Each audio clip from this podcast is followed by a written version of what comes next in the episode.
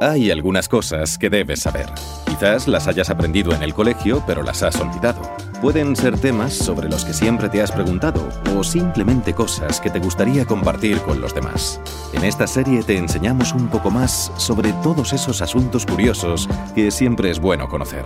En este episodio de Te lo explico en 10 minutos, hablamos de sonambulismo. Una de cada 50 personas es sonámbula. En España, eso sería más que la población de la ciudad de Valencia. Ahora imagina Valencia llena de zombies.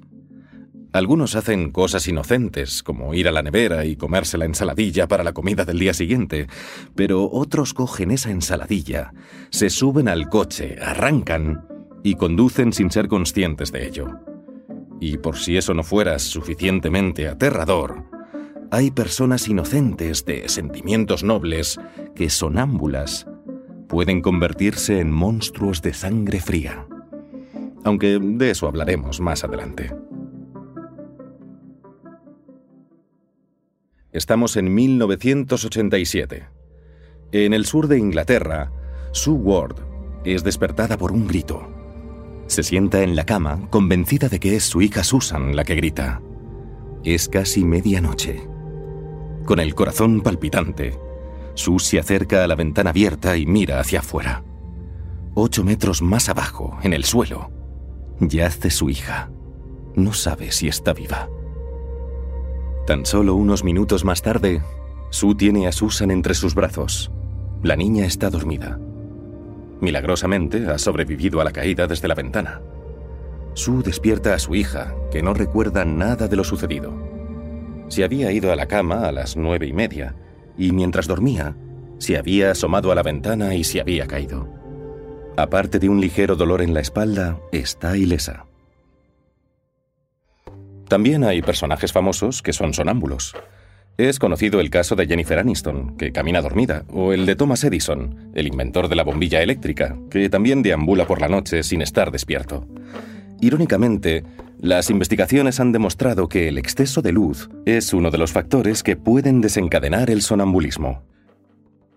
Así pues, Susan, que sobrevivió ilesa a una caída de 8 metros mientras dormía, no es el único ejemplo de este fenómeno que hasta el 35% de nosotros experimentamos de niños. Aunque la ciencia aún no puede explicar completamente qué es el sonambulismo. Sabemos que el sonámbulo puede funcionar perfectamente como un ser humano despierto y consciente en términos de habilidades motoras y de lenguaje.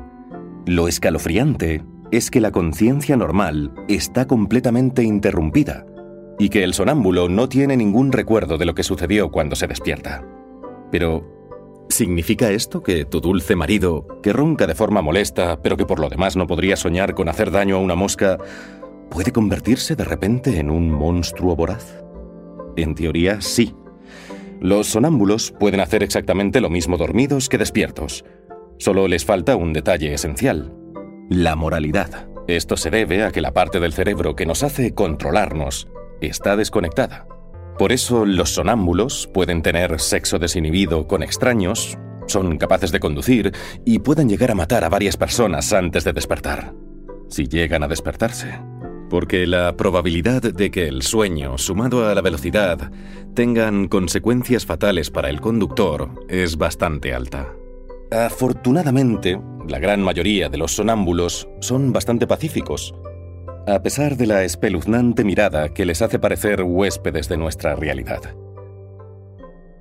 El sonámbulo pasa de la vigilia a estar dormido a través de la puerta conocida como fase de sueño. Conoces bien lo que se siente. Los párpados se vuelven más pesados y una ola de cansancio inunda tu cerebro. A partir de aquí se pasa al sueño no REM, que es la segunda etapa. Tú duermes, tu cuerpo se restablece, recarga las pilas. A partir de aquí debes deslizarte hacia la fase REM, esa fase de los sueños en la que le das una colleja a tu jefe delante de tus compañeros te pegas un atracón gratuito de pasteles en la panadería de tu barrio o tienes una imperiosa necesidad de orinar sin poder encontrar un baño. El sonámbulo no llega a la fase REM. Normalmente, nuestro cuerpo apaga la parte motora y por eso estamos más o menos paralizados mientras dormimos. Pero en el sonámbulo, el cuerpo no está paralizado. Por eso puede abrir los ojos, salir de la cama y hacer cosas cotidianas como abrir la nevera. Por otro lado, la conciencia no se enciende. La actividad de los lóbulos frontales, que son la parte humana de nuestro cerebro, es mínima. Esto explica por qué el sonámbulo puede hacer locuras como saltar desde un tercer piso o conducir un coche sin estar realmente despierto. El sonambulismo es la palabra latina que viene de la unión de las palabras sueño y caminar.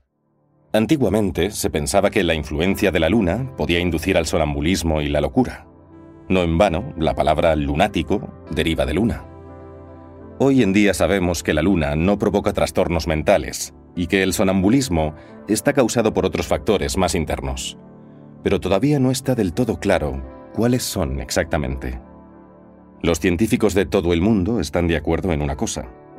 No se sabe por qué algunas personas pasan la noche deambulando inconscientes. La conciencia es la parte con la que verdaderamente eres tú. Sin tu conciencia, eres simplemente un robot. Todo lo demás son procesos automáticos. Si eres sonámbulo, es probable que te encuentres con tu padre delante de la nevera a las dos y media de la madrugada, porque el sonambulismo es hereditario. Pero hay otros factores, además de los genes, que te hacen salir de la cama para asaltar la nevera en busca de un tentempié en mitad de la noche. Los periodos de estrés desencadenan el sonambulismo, o el exceso de luz cuando se necesita dormir. Así que, después de todo, tal vez la luna llena tenga algo que ver. Uno de los casos de sonambulismo más increíbles de la historia es el de Kenneth Parks, un cariñoso padre de familia que una noche se presentó en la comisaría local y dijo, Creo que he matado a alguien. Parks mostró sus manos. Estaban llenas de cortes sangrientos, pero no tenía ni idea de cómo se los había hecho.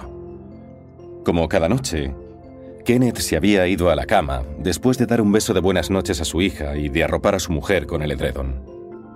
Poco después, se había quedado dormido. Pero antes de llegar a la fase REM, su conciencia se detuvo a medio camino entre la vigilia y el sueño profundo. Se levantó y, sin vestirse, buscó las llaves del coche y se puso al volante, dirigiéndose, como tantas veces había hecho despierto, hasta casa de sus suegros.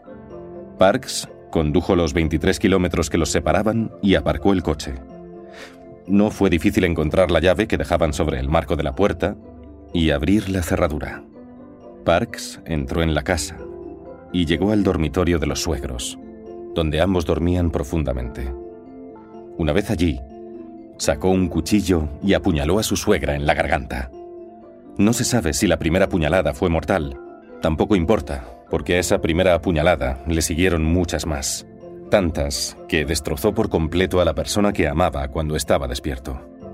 Se ensañó de tal manera que podría haber matado a diez personas con esas puñaladas. En medio de su furia, también hirió gravemente a su suegro, que consiguió sobrevivir al ataque, pero se quedó traumatizado de por vida. Tras el asesinato, Parks se dirigió a su coche, se puso al volante, metió la llave en el contacto y comenzó a conducir cuando de pronto se despertó. Se detuvo y paró el coche. Se miró a sí mismo. ¿Por qué no llevaba nada de ropa, aparte de los calzoncillos y la camiseta? Entonces sus ojos se posaron en sus manos. Estaban llenos de cortes. En ese momento, una terrible sospecha le hizo temblar de terror. Con decisión, arrancó el coche y se dirigió a la comisaría más cercana. El policía que lo atendió nunca había visto nada igual. El hombre que estaba frente al mostrador, que solo llevaba calzoncillos y una camiseta, parecía decir la verdad. Sin duda, había estado involucrado en un crimen, a juzgar por la sangre y los profundos cortes en sus manos. Pero ¿qué tipo de delito había cometido? ¿Y por qué? Rosalind Cartwright dio la respuesta unos meses después en el tribunal. Era una especialista en sonambulismo. Antes del caso de Kenneth Parks, había testificado en casos de asesinos de gatos, de ladrones y de maridos pacíficos que de repente se convertían en vampiros nocturnos y despedazaban a sus esposas. El juez se mostró escéptico, pero se plegó a la explicación de Rosalind Cartwright que se basaba en sus largos estudios sobre el sonambulismo. Kenneth Park fue absuelto con el argumento de que no era el mismo en el momento del crimen.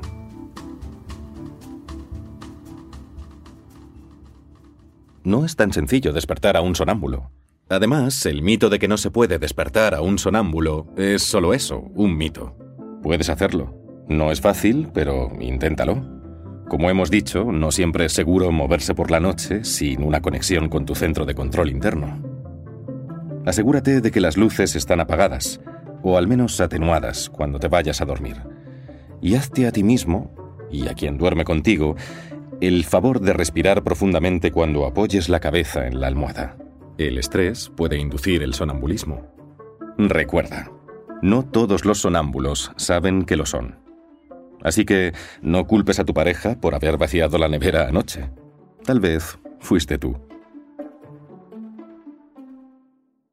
Hola, ¿qué tal? Somos Pablo Polo y Oscar Repo y esto es Falaciones Públicas. el podcast de siempre, pero como nunca porque nos hemos montado este pisito en Chueca gracias a quién. Al Talent Hub de Podimo. Estaremos con vosotros, vosotras y vosotres todos los domingos con un nuevo capítulo de Falaciones Públicas hablando de qué temas. Hablando de amor, hablando de sexo, hablando del colectivo LGTBIQ+, y de muchas otras cosas más. En todas las plataformas podéis vernos, escucharnos donde vosotros queráis. Todos los domingos en todas las plataformas, márcalo en tu agenda, Falaciones Públicas.